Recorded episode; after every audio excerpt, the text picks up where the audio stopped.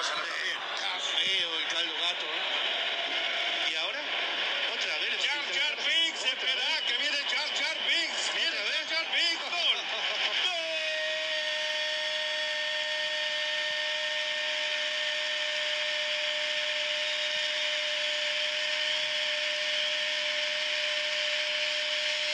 de Barcelona, 0-3 y lo Mario. El madridismo lo aplaude. Es que lo tiene que aplaudir. Hay que sacarse los sombreros, la bufanda, tirar a toda la cancha. Esto realmente de Ronaldinho es un espectáculo. ¿Qué onda amigos? Bienvenidos al tercer capítulo del cuarto cambio, donde cuatro individuos hablamos de lo poco o nada que sabemos de fútbol. Los saluda un servidor Esteban Suárez y como siempre me acompañan Fernando Mata. ¿Qué onda, Fer? ¿Qué onda? ¿Cómo están? Eh, hola Esteban, hola a todos los que nos están escuchando. Eh, tercer capítulo ya, eh, esperemos hacerlo mejor cada vez eh, que el anterior y bueno, espero estén bien. Que se vayan sumando más canilivers, ¿no? A este, a este programa. Por eso. Martín. ¿Qué tal? ¿Qué tal? ¿Cómo Martín, están? ¿cómo andas? Bien, bien, acá andamos cuidándonos desde casa como siempre. Ya saben, eh, síganos escuchando. No me adelanto, pero el invitado de hoy les va a encantar, ¿eh? Y bueno, por último, pues el hombre de, de pocas palabras de este cuarteto, el buen Sergio Pinto. Sergio, ¿cómo andas? ¿Qué tal? Bien, ustedes. No soy yo de invitado, ya más adelante sabrán quién es. Y pues sí, bueno, hoy, como ya dijeron eh, Martín y Sergio, pues a diferencia de nuestros dos primeros episodios, tenemos un invitado aquí en el cuarto cambio, Arturo Villanueva, quien ha trabajado en Puma, fue presidente de Chiapas, Querétaro y actualmente trabaja para el, el canal TUDN. Arturo, pues muchas gracias por acompañarnos. ¿Cómo andas? ¿Cómo te trata el confinamiento? ¿Qué onda, chavos? Qué placer estar como invitado hoy en su programa. Me encantan este tipo de iniciativas, de hablar de la pelota con gente que no solo sabe, sino que me consta que tiene mucha pasión por la misma. Nada más tengo un reclamo de entrada de saque con el pinche canica que me dijo que yo era el padrino y era el primero y hoy me vengo enterando que soy el tercero, güey. No, no, No, no, no, no, no, pero es que, lo que pasa es que eres el primer invitado. Los primeros dos capítulos nada más estuvimos nosotros cuatro y este, Ah, ya. por eso el, el- primer invitado en este, pues en el cuarto. Me, me iba, me iba a retirar al minuto 5 de la entrevista. veniste a subir el rating, veniste a subirnos el rating un poco. Venga, ya está. Voy a ser famoso. Ojalá. Pero bueno, pues para empezar con la plática, nos gustaría saber un, un poco más sobre tu llegada al mundo del fútbol, Calaco. O sea, que nos platiques un poquito cómo, cómo es ese primer salto. Sabemos que en Puma trabajabas en un puesto relacionado al fútbol, pero cómo llegas después de ahí a Chiapas y a ejercer puestos ejecutivos dentro pues, de- del mundo profesional. Pues ahí te va, voy voy a tratar de hacerlo lo, lo más resumido posible porque es una historia larguísima. Empecé, bueno, mi primer contacto con el fútbol fue como jugador en el Necaxa de Chavo. Nunca debuté en liga, pero sí estuve registrado en el Necaxa como arquero. Eh, Bien, bien ahí, bien ahí. fue Mi, mi primer contacto como, como dentro del medio profesional del fútbol. Después muchos años estuve alejado del fútbol, eh, hasta peleado con el mismo por la manera en la que salí de- del Necaxa. No, nos pasa a todos, temas. no te preocupes. Sí, sí, además. Pero el mío fue un tema familiar, personal, eh, pero complicado, que eh, pa- para esa historia tendríamos que tener mezcales y mucho más. ¿Qué pasó? ¿Qué pasó? ¿Qué pasó? Pero bueno, pero bueno, de, ahí estuve muchos años eh, fuera del fútbol, desligado completamente. eh, y, después, por las circunstancias de la vida, yo soy abogado y termino trabajando como director jurídico de la marca Puma en México. Pero yo pongo una condición para llegar a la marca Puma como abogado. Yo les dije, yo tomo una decisión jurídica solo si me dejan llevar la, el área de fútbol de la marca en México. Y todos me voltearon a ver como loco de, pues esa área no existe, güey. Les dije, por eso, yo la invento, güey, ¿me dejan o no? Eh, pues sí, órale, pues vente de abogado y aquí vemos lo que quieras hacer de fútbol. Afortunadamente, al año de eso, convencí a la marca y convencí a los Pumas de hacer un contrato de patrocinio. Y, y fue un contrato, la verdad, que me deja mucha satisfacción. Es cuando Puma pasa de loto, eh, Pumas pasa de loto a Puma, ¿no? Correcto, pasa a Puma, ahí yo hago ese contrato, yo hago ese patrocinio, yo llevo toda la negociación y al año de vestir, la primera camiseta. Horrible, era lo que yo iba a decir. Esa, esa es la peor playera que yo he visto. la peor camiseta de la historia, parecía un Robocop mal hecho. Parecía un chip de Eh, celular, ¿no? Exactamente, era espantoso, era un chip ahí mal hecho por necios los alemanes de que a fuerza la querían hacer en Alemania y era una- un diseño nuevo. Y les dije, no, aquí en México las cosas no son así, güey. Le dije a los güeros, o se acoplan o va a ser un desmadre. Te hablan, canica. Yo tuve hasta amenazas de, hasta amenazas de muerte recibí de los fans de, de Pumas por esa, por esa pinche canción. Pero ya después, la verdad es que cuando nos, di- nos dijeron, nos, nos dieron chance los alemanes de diseñar en México, vinieron diseños increíbles. Sí. Recuperamos el Puma grandote. Fuimos la primer, el primer uniforme que se nos ocurrió poner todos los patrocinios en un solo color. Y creo que eso cambió la historia de los patrocinios en las camisetas de fútbol, porque si bien había muchos patrocinios, al ponerlos todos en un solo Sí, se, tono, per- se perdía un poco, ¿no? Se volvía más estético. que ahí hubo un tema importante porque eh, los, los- los patrocinios iban en azul y uno de los patrocinios era Coca-Cola y Coca-Cola me dijo, pues estás, güey, no vamos a poner Coca-Cola en azul porque es Pepsi, ¿no? Y los convencí de que fuera negro. Y, y todos eran azules y, y Coca-Cola era negro, pero la verdad es que no se distinguía en televisión Sí, que era de otro color. Entonces, ahí estuve cerca de cuatro años, tuve un, un paso importante por la marca, firmamos a Santos Laguna, también hubo, salió campeón Pumas con Pumas, salió campeón Santos con, con Pumas, salió campeón Monterrey con Puma, en fin, fui creciendo dentro de la marca y después me ofrecieron eh, abrir, empecé a ir a, a viajes a Alemania a hablar sobre el proyecto de, de fútbol en México, a viajes a, a Sudamérica y me empezaron a tomar en cuenta más como la parte del fútbol que como abogado de la marca. Y terminé eh, eh, yendo a, a la Copa América de Argentina, no me acuerdo el año, habrá sido 2010 o 2011, por ahí yo creo, y me encargaba de llevar a Chile y a Uruguay. Fue aquella Copa América donde Argentina en Argentina pierde con, con penales contra Uruguay, trágico porque pues, era el momento donde todo el mundo esperaba que Messi ganara lo primero con su selección y más jugándose en Argentina. 2011. Y ahí me ofrecen, ahí me ofrecen una dirección de fútbol de todo Latinoamérica para la marca.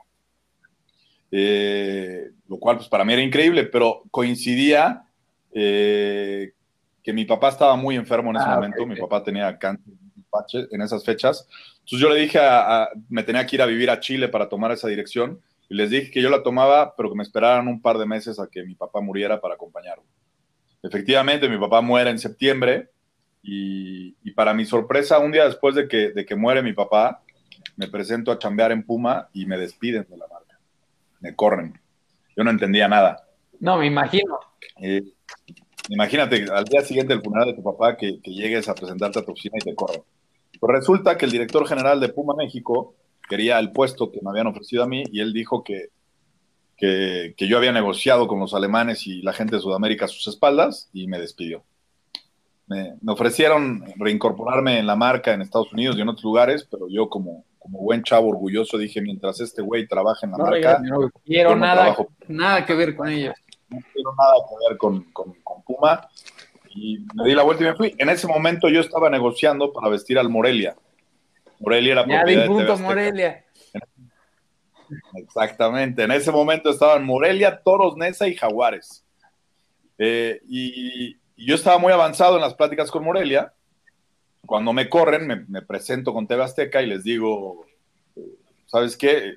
Me acaban de correr. Si quieres seguir con la negociación con Puma, el tipo que se va a quedar en mi puesto es este güey, te doy su teléfono. Y ahí Gustavo Guzmán, que es el tipo que llevaba todos los asuntos de fútbol para Televisión Azteca, para Grupo Salinas, me dice, ¿por qué te corrieron? Le cuento mi historia, le cuento todo lo que me había tocado vivir y me dice, pues vente a trabajar conmigo. Eh, y yo, ok, ¿de qué? Me dijo, pues la el único puesto que, que tengo si quieres entrar al fútbol es director comercial de los tres equipos. Y le dije, puta, en la madre, Gus, soy abogado y exjugador. Vida, cabrón. Me dijo, pues es la puerta de entrada, le entras, es, es donde tengo para meterlo. Y dije, órale, pues le entramos, le atoramos. Y entré de director comercial. Eh, para mi fortuna, con mucha suerte y muchos contactos y buenos amigos, a- acabé firmando contratos de, de- de patrocinio muy importantes, sobre todo el de Jaguares de Chiapas con Boeing, un contrato de muchos millones de pesos histórico para la, para la marca y para el Estado. Firmé con unas llantas para el Morelia, trajimos la marca Homa, eh, firmamos Nike con, con Morelia, en fin, la- resulté buen vendedor, se firmaron buenos contratos para los tres equipos y la gente de- del grupo estaba contenta conmigo. Ahí Memo Cantú era el presidente de Jaguares y la verdad era de los tres equipos el que menos estructura tenía. Morelia ya estaba muy armado con Álvaro Dávila y su, su Sí, sí. trabajo. Entonces Memo me dice, güey, yo no vivo en Chiapas, ¿qué te parece si te empiezas a ir todas las semanas a Chiapas y me ayudas a ver cómo es la operación del día a día? Y le digo, dale, encantado. Y me empecé a ir de lunes a viernes a Chiapas a chambear, a conocer a día a día y, y, pues, me fui clavando, la neta, me encantó, me, me enamoré del proyecto y a los seis meses más o menos de, de estar ahí, un día me acuerdo, ya era el segundo torneo que yo estaba ahí, el primero fue además, me, me tocó la Libertadores de, de Jaguares y esos torneos increíbles de Chiapas. Y me acuerdo que un sábado mi jefe Gustavo Guzmán me habla como a las 10 de la mañana. Y, y- y nunca me había hablado, en los seis meses que llevaba trabajando con él, nunca me había hablado. Suena mi teléfono a sábado 10 de la mañana y dije, en la madre me van a correr. ¿Qué hice? O sea, no me han hablado en seis meses y me, me buscan un sábado a las 10 de la mañana, pues algo valió madre, ¿no? Y, y- y marca Gustavo y encima mi, mi respuesta fue la más, la más tonta que le pudo haber dado. Me dice, ¿qué haces? Y le digo, echándome unos hotcakes con mi hija. Todo estúpido. Yo todo, nervioso. ¿no? Y me dice, ok, ¿tienes, ¿tienes chance de comer conmigo? Déjame bajo estos hotcakes. dice. ¿Tienes, ¿Tienes dónde dejar a tu hija? Y le digo, sí, ahorita le pido el para mis papás. Y, y me dice, ok, vete al aeropuerto, compra un vuelo a Monterrey y te espero en tal restaurante a las 3 de la tarde. Yo dije, no, en la madre, ahora sí hice algo cabrón y me van a correr. O sea, si de encima tengo que ir a Monterrey a que me den eh, Oye, la pero una regañada. cosa, ahí pues, te se- colgó, o sea, ya, ya no supiste nada de él hasta que lo viste. Sí, sí, no, yo no supe nada. Me dijo, te espero en tal restaurante en Monterrey a las 3 de Me, la me tarde. imagino que el vuelo más largo de tu vida, ¿no? Yo no tenía ni idea que iba acá. Total, llego a, a Monterrey y llego al restaurante, cagado de miedo, no le voy a decir que no. Y, y ya me siento y me dice, bueno, pues Memo Cantú tiene un tema personal, no va a continuar con el equipo. Eh, ¿Tienes pantalones o no tienes pantalones? Le digo, pues depende para qué, Gus, ¿no? o sea, ¿de, de qué se va a tratar o qué?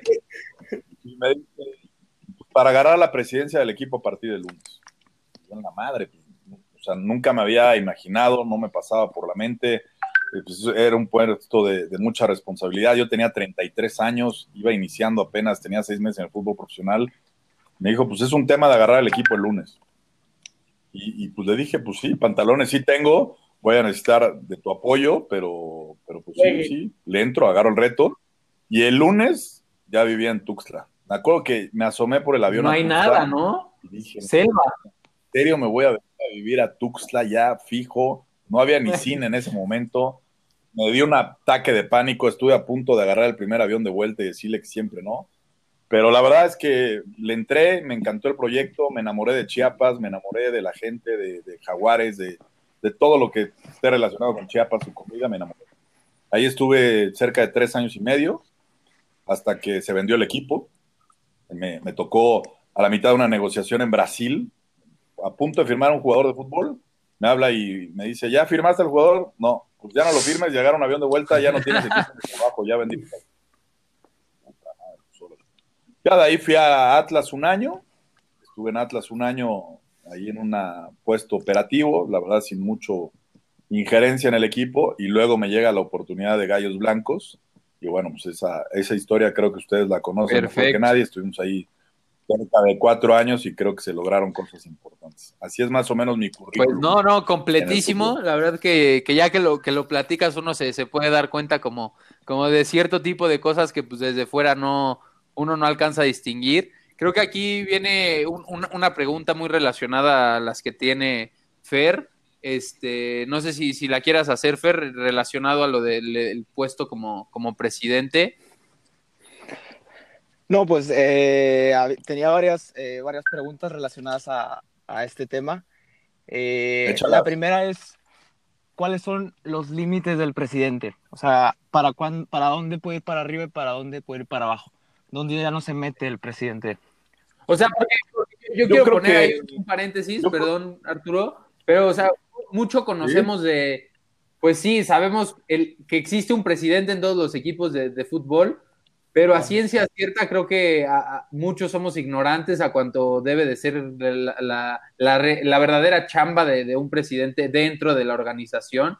Entonces creo que va un poquito por ese lado, o sea, qué sí se puede hacer, en qué tanto influye la decisión de un entrenador, la tuya, O con, con el director deportivo. o sea, más- ¿qué- cuál, ¿cómo es el manejo de eso? Así es.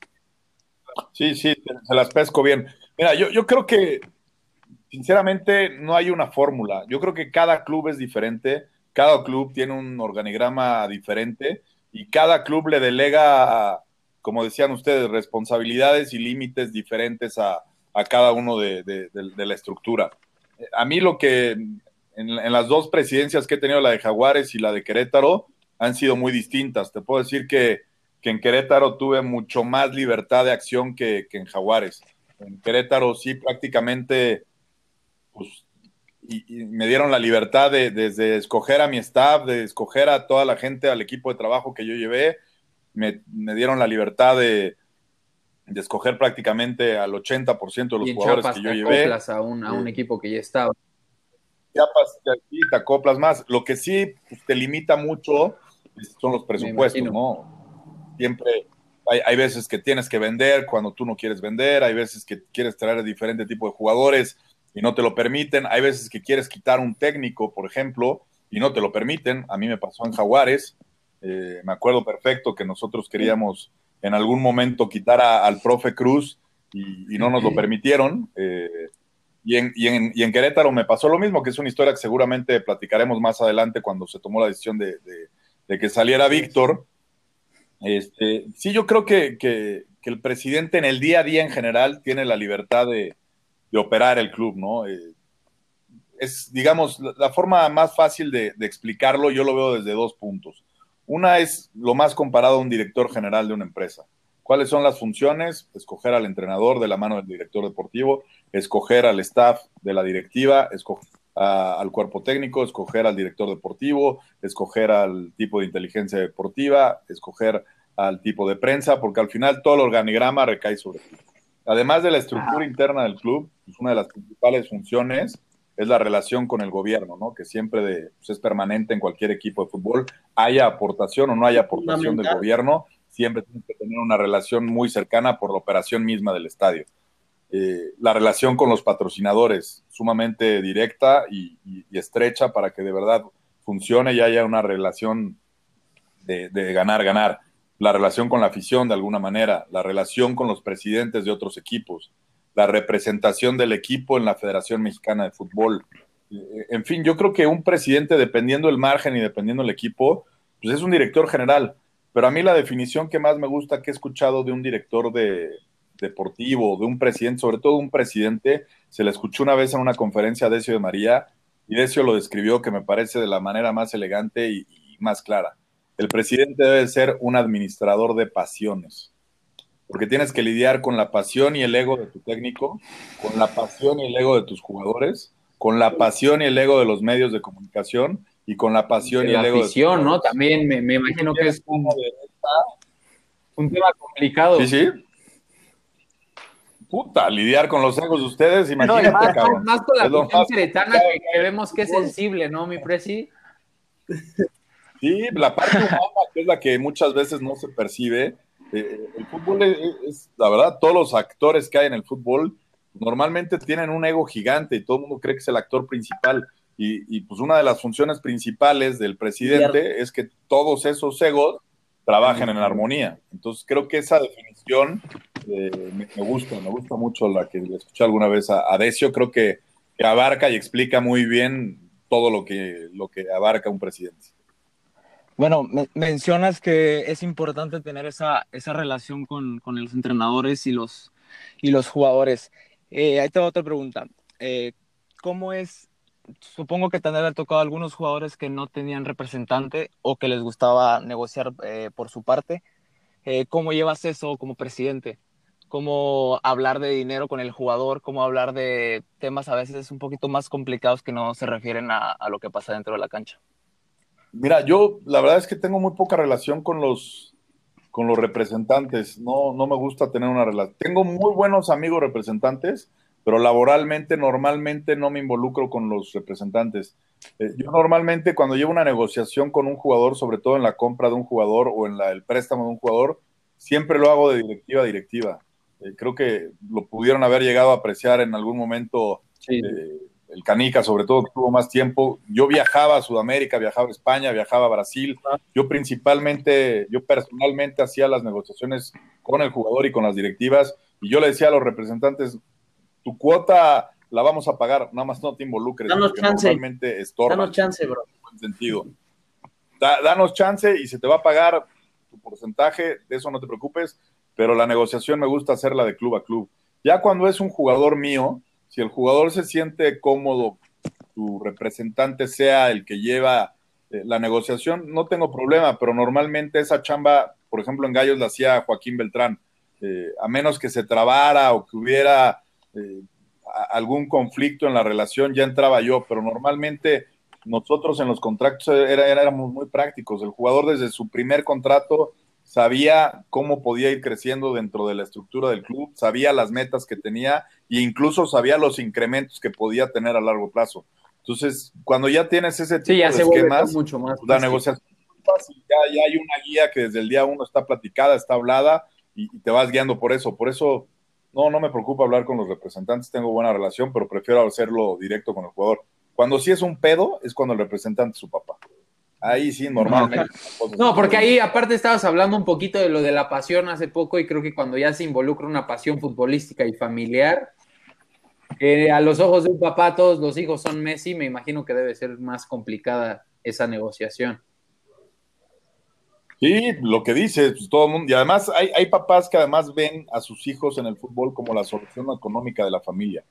Y eso me parece muy injusto. Y ahí es cuando aprietan más en las negociaciones y no miden realmente que, que a veces le hacen incluso daño a sus hijos, a los jugadores. Eh, porque es- la verdad ponen muchas trabas en algo que se puede dar Me de forma muy natural. Oye, hablando un poquito de la negociación, o sea, escuchábamos en, en- que en otro podcast comentabas un poquito la, pues la cancha de, de voleibol de playa que pedía Ronaldinho. ¿Cuál ha sido dentro de las negociaciones lo más raro que algún futbolista te haya pedido? Jamás ha habido negociaciones en ese sentido con ningún jugador, ni siquiera con Ronaldinho.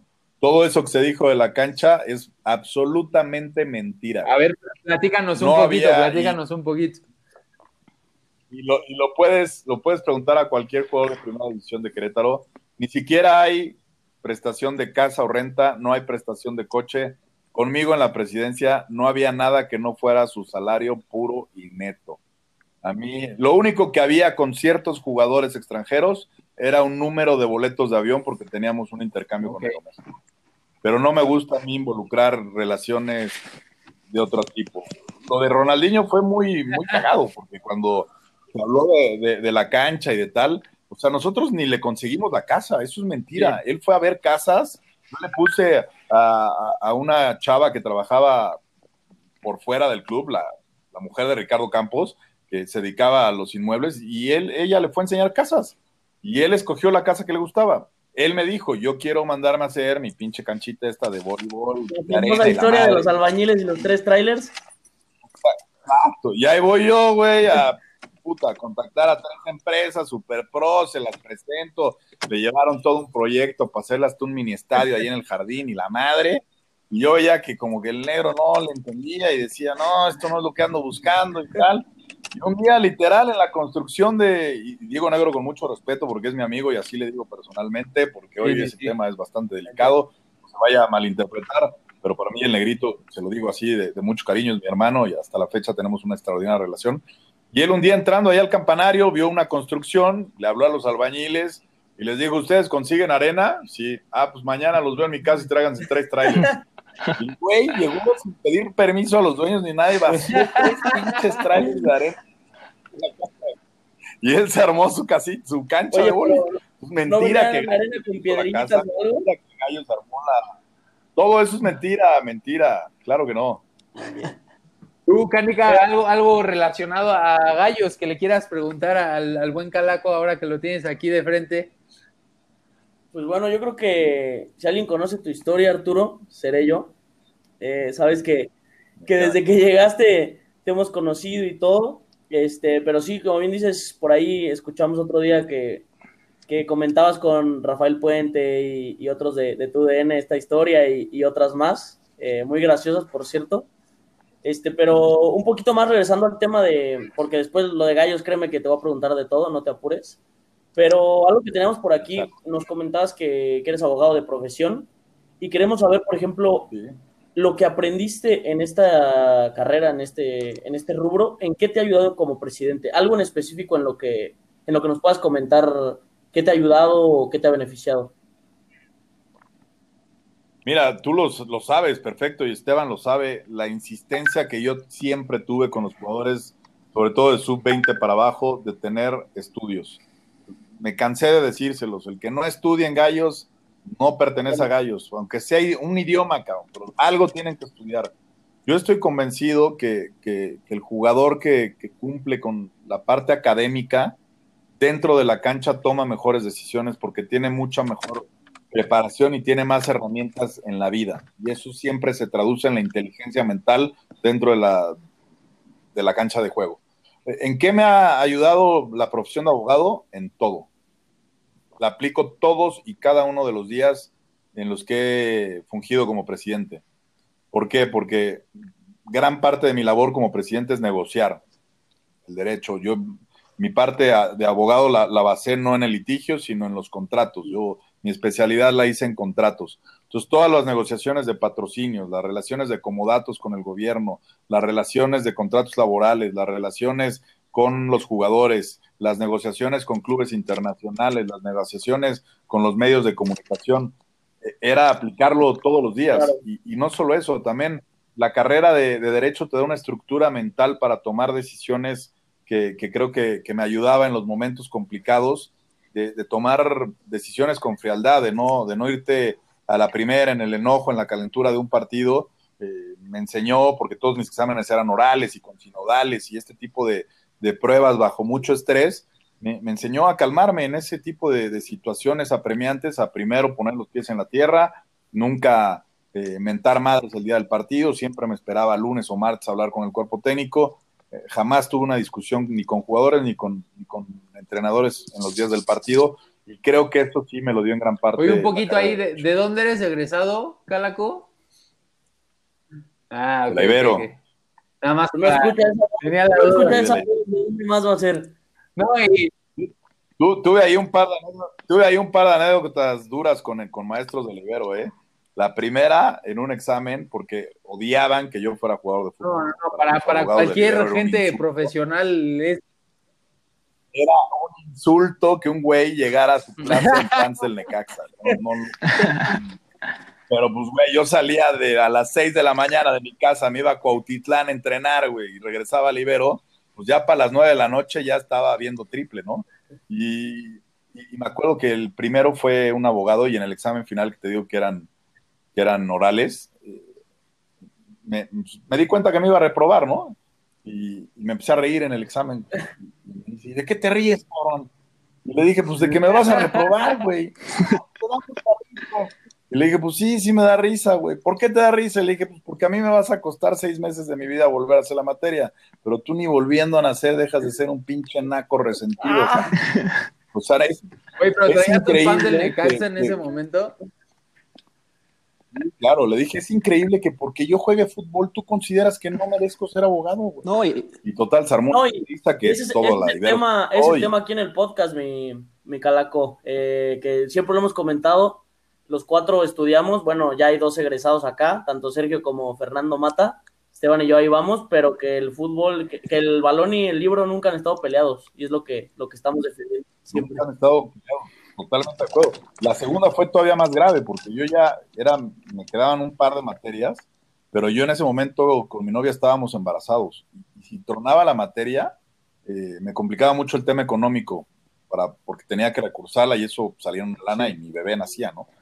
Y, y este güey me había reprobado igual, porque pues, era jugador de fútbol y porque como yo concentraba con Ecaxa, me reprobó por faltas. No tenía derecho a yo dije, ah, si me voy a echar seis meses más, pues este güey se los va a echar conmigo. Y la volví a inscribir con él. Entonces todo el mundo dijo, estás loco, güey, ¿por qué haces eso? Y le dije, pues si me voy a joder seis meses, pues se los Gancho. conmigo. Así. Y puta, fue un infierno todo el semestre, todo el salón me odiaba, eh, porque obviamente este güey, al quererme joder a mí, pues La agarraba a todos. la agarraba contra todos y exámenes y tal. Y total, el, eh, a- a- el día del examen, otra vez me empieza a hacer puras preguntas para joderme, para volverme a reprobar y me empieza a reír. Y, y otra vez, ¿de qué te ríes, cabrón? Y le digo, pues que ahora sí leí el reglamento de alumnos y ahora sí no me vas a joder, güey. Quiero que mi examen sea público. A mí no me vas a decir cómo hago mi examen, ¿no? Como buen abogado, ¿eh? Quiero que entren cinco compañeros. Quiero que entren cinco compañeros a ver el examen. Puta, pues van para adentro cinco compañeros. Los compañeros aterrados, así de no la jodas, la va a agarrar conmigo. Órale, güey, va para adentro. y ya, total, este, me empezó a hacer puras preguntas y yo les decía, a ver, ¿alguien tiene en sus apuntes esa pregunta? No, no, cámbiame la pregunta. Y así como dos horas de examen.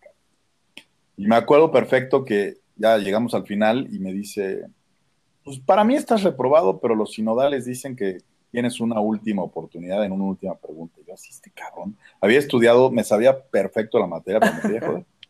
Y me nunca me voy a olvidar la pregunta. Me dice, si estuvieran este, este, puros teóricos de- del derecho, desde Roma, desde Francia, si estuvieran estos teóricos del derecho en una cena en tu casa, ¿cómo se sentarían y por qué temas debatirían? Y me volteé y le dije, no, no, no, si fueran a cenar a mi casa hablarían de fútbol, cabrón. No, Lo maté, seis, Seis. pasé la materia No. A cobrar. a cobrar, a facturar. tan fácil que hubiera sido darle unos 10 boletitos para todo el torneo, mi calaco. Sí, ¿Qué te digo, mi cani? Ya sabes cómo son de resentidos algunos. Bueno, ahora pasaremos un poquito a, a, pues tu llegada a Querétaro. Creo que pues es el, el- el tema que, que todos estamos esperando, que nos platiques un poquito sobre tu llegada a Querétaro, tu acercamiento a Ronaldinho, los jugadores que, que pudiste llevar de renombre como han sido eh, Volpi, eh, no sé, el Canilla ya un poquito más de esto. Tito Villa. Si quieres te digo los 27 que llevó. Que llevó. Si quieres te los digo. Ay, tienes la lista, luego me la pasas, güey, porque ni yo me lo No, sé. sí, sí me acuerdo de varios. Oye, Oye, eh, lo que sí es que ahí te va cómo estuvo la historia de cuando llegué a Querétaro, porque estuvo muy rara. Eh, yo, lo que pasó fue que yo salía de Atlas, y es más, yo estaba negociando ahí con Televisa para incorporarme a Televisa. Y, y decidí irme al Mundial de Brasil. Dije, me voy a ir, compré un paquete y me voy a ir un mes a de Brasil. aficionado. Yo, por, por X o Y, nunca había podido ir a un mundial desde el 86. Siempre que iba a ir al de Estados Unidos o algún mundial, algo pasaba y se me jodía el plan y me quedaba sin ir.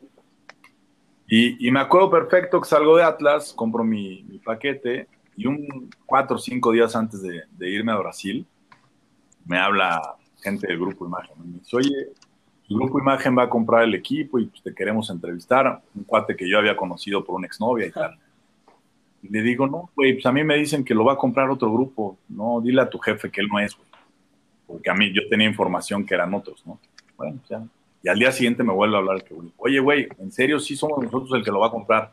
Yo, no, güey, no son ustedes. Ya me dijeron ¿Otros quién lo va a comprar y ustedes no son, güey. Porque se hablaba, ¿no? Mucho de Otras. sin dar nombres. Exacto, otros o otras, por ahí iba. Por ahí iba. Y, y total, le acabo viendo a Gustavo Guzmán y le digo, oye, ¿verdad que no lo van a comprar estos de Grupo Imagen?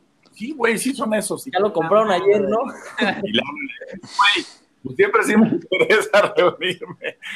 Entonces, total, me citan, eh, me reúno con él, una primera reunión, y me dice, oye, pues nos gusta mucho tu perfil, no sé qué, estamos buscando justo eso, un chavo que, que ya tenga cierta experiencia, pero pues que no sea solamente un exjugador, sino que tenga un corte un poco más administrativo, directivo, y pues nos gusta mucho tu perfil. Le digo, ok, pues nada más que yo, pues, pasado mañana me voy a Brasil, pues ahí cuando regrese platicamos, ¿no? Y me dice, ok. Y en la tarde me habla y me dice, oye, pues mi jefe te quiere conocer. Y le digo, ok, está perfecto, mañana nos vemos. Me dice, no, eh, pues la fecha que me da es el día del primer partido de México. Yo no más, ¿cómo?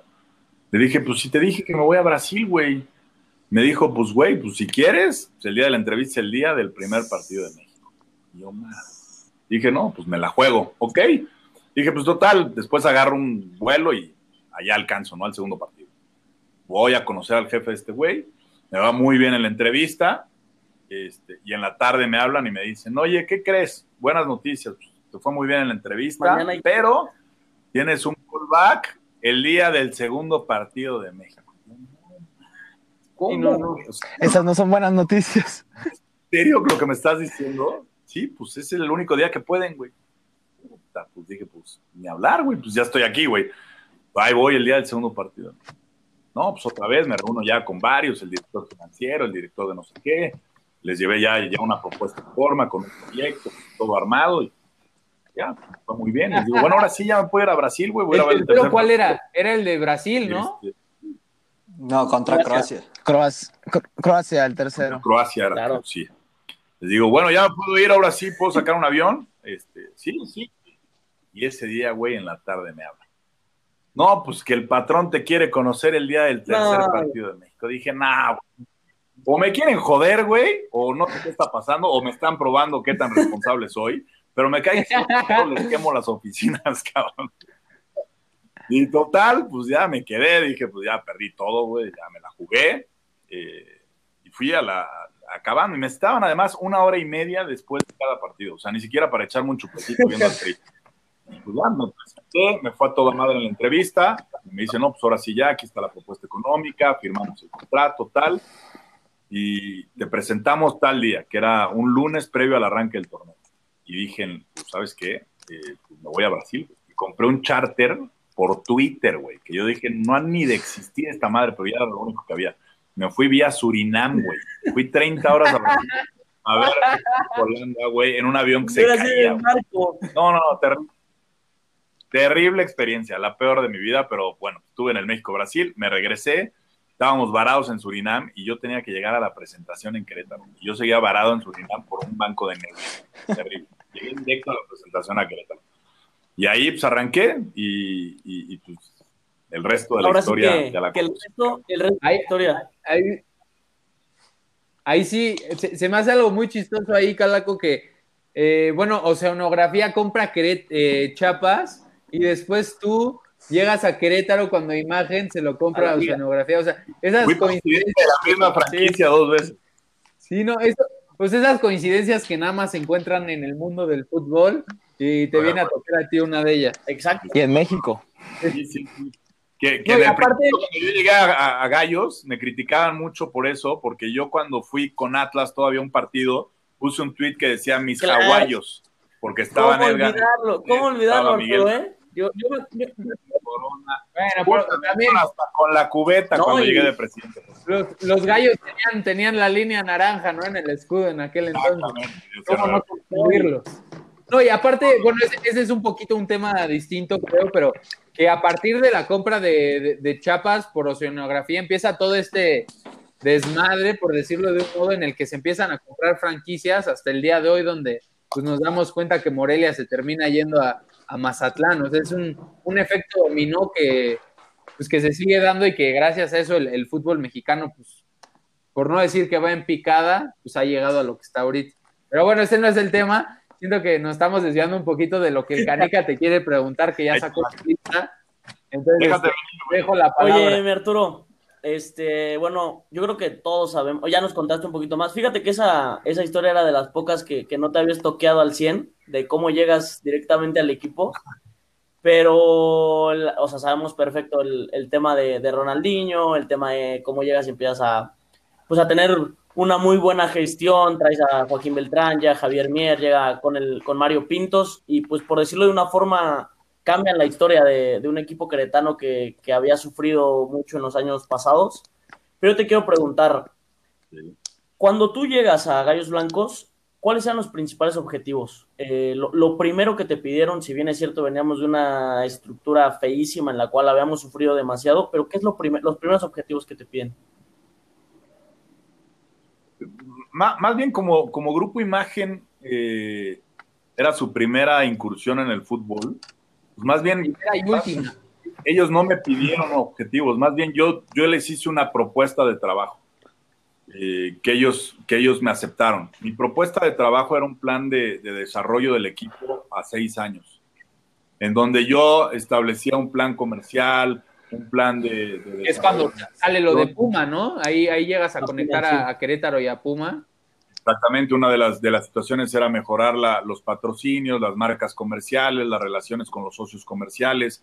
Eh, en la parte de, de estructura era desarrollar un lugar donde fuera digno de entrenamiento, que no lo tenían en ese momento, se entrenaban en escuelas privadas, en cualquier cancha que se prestaran.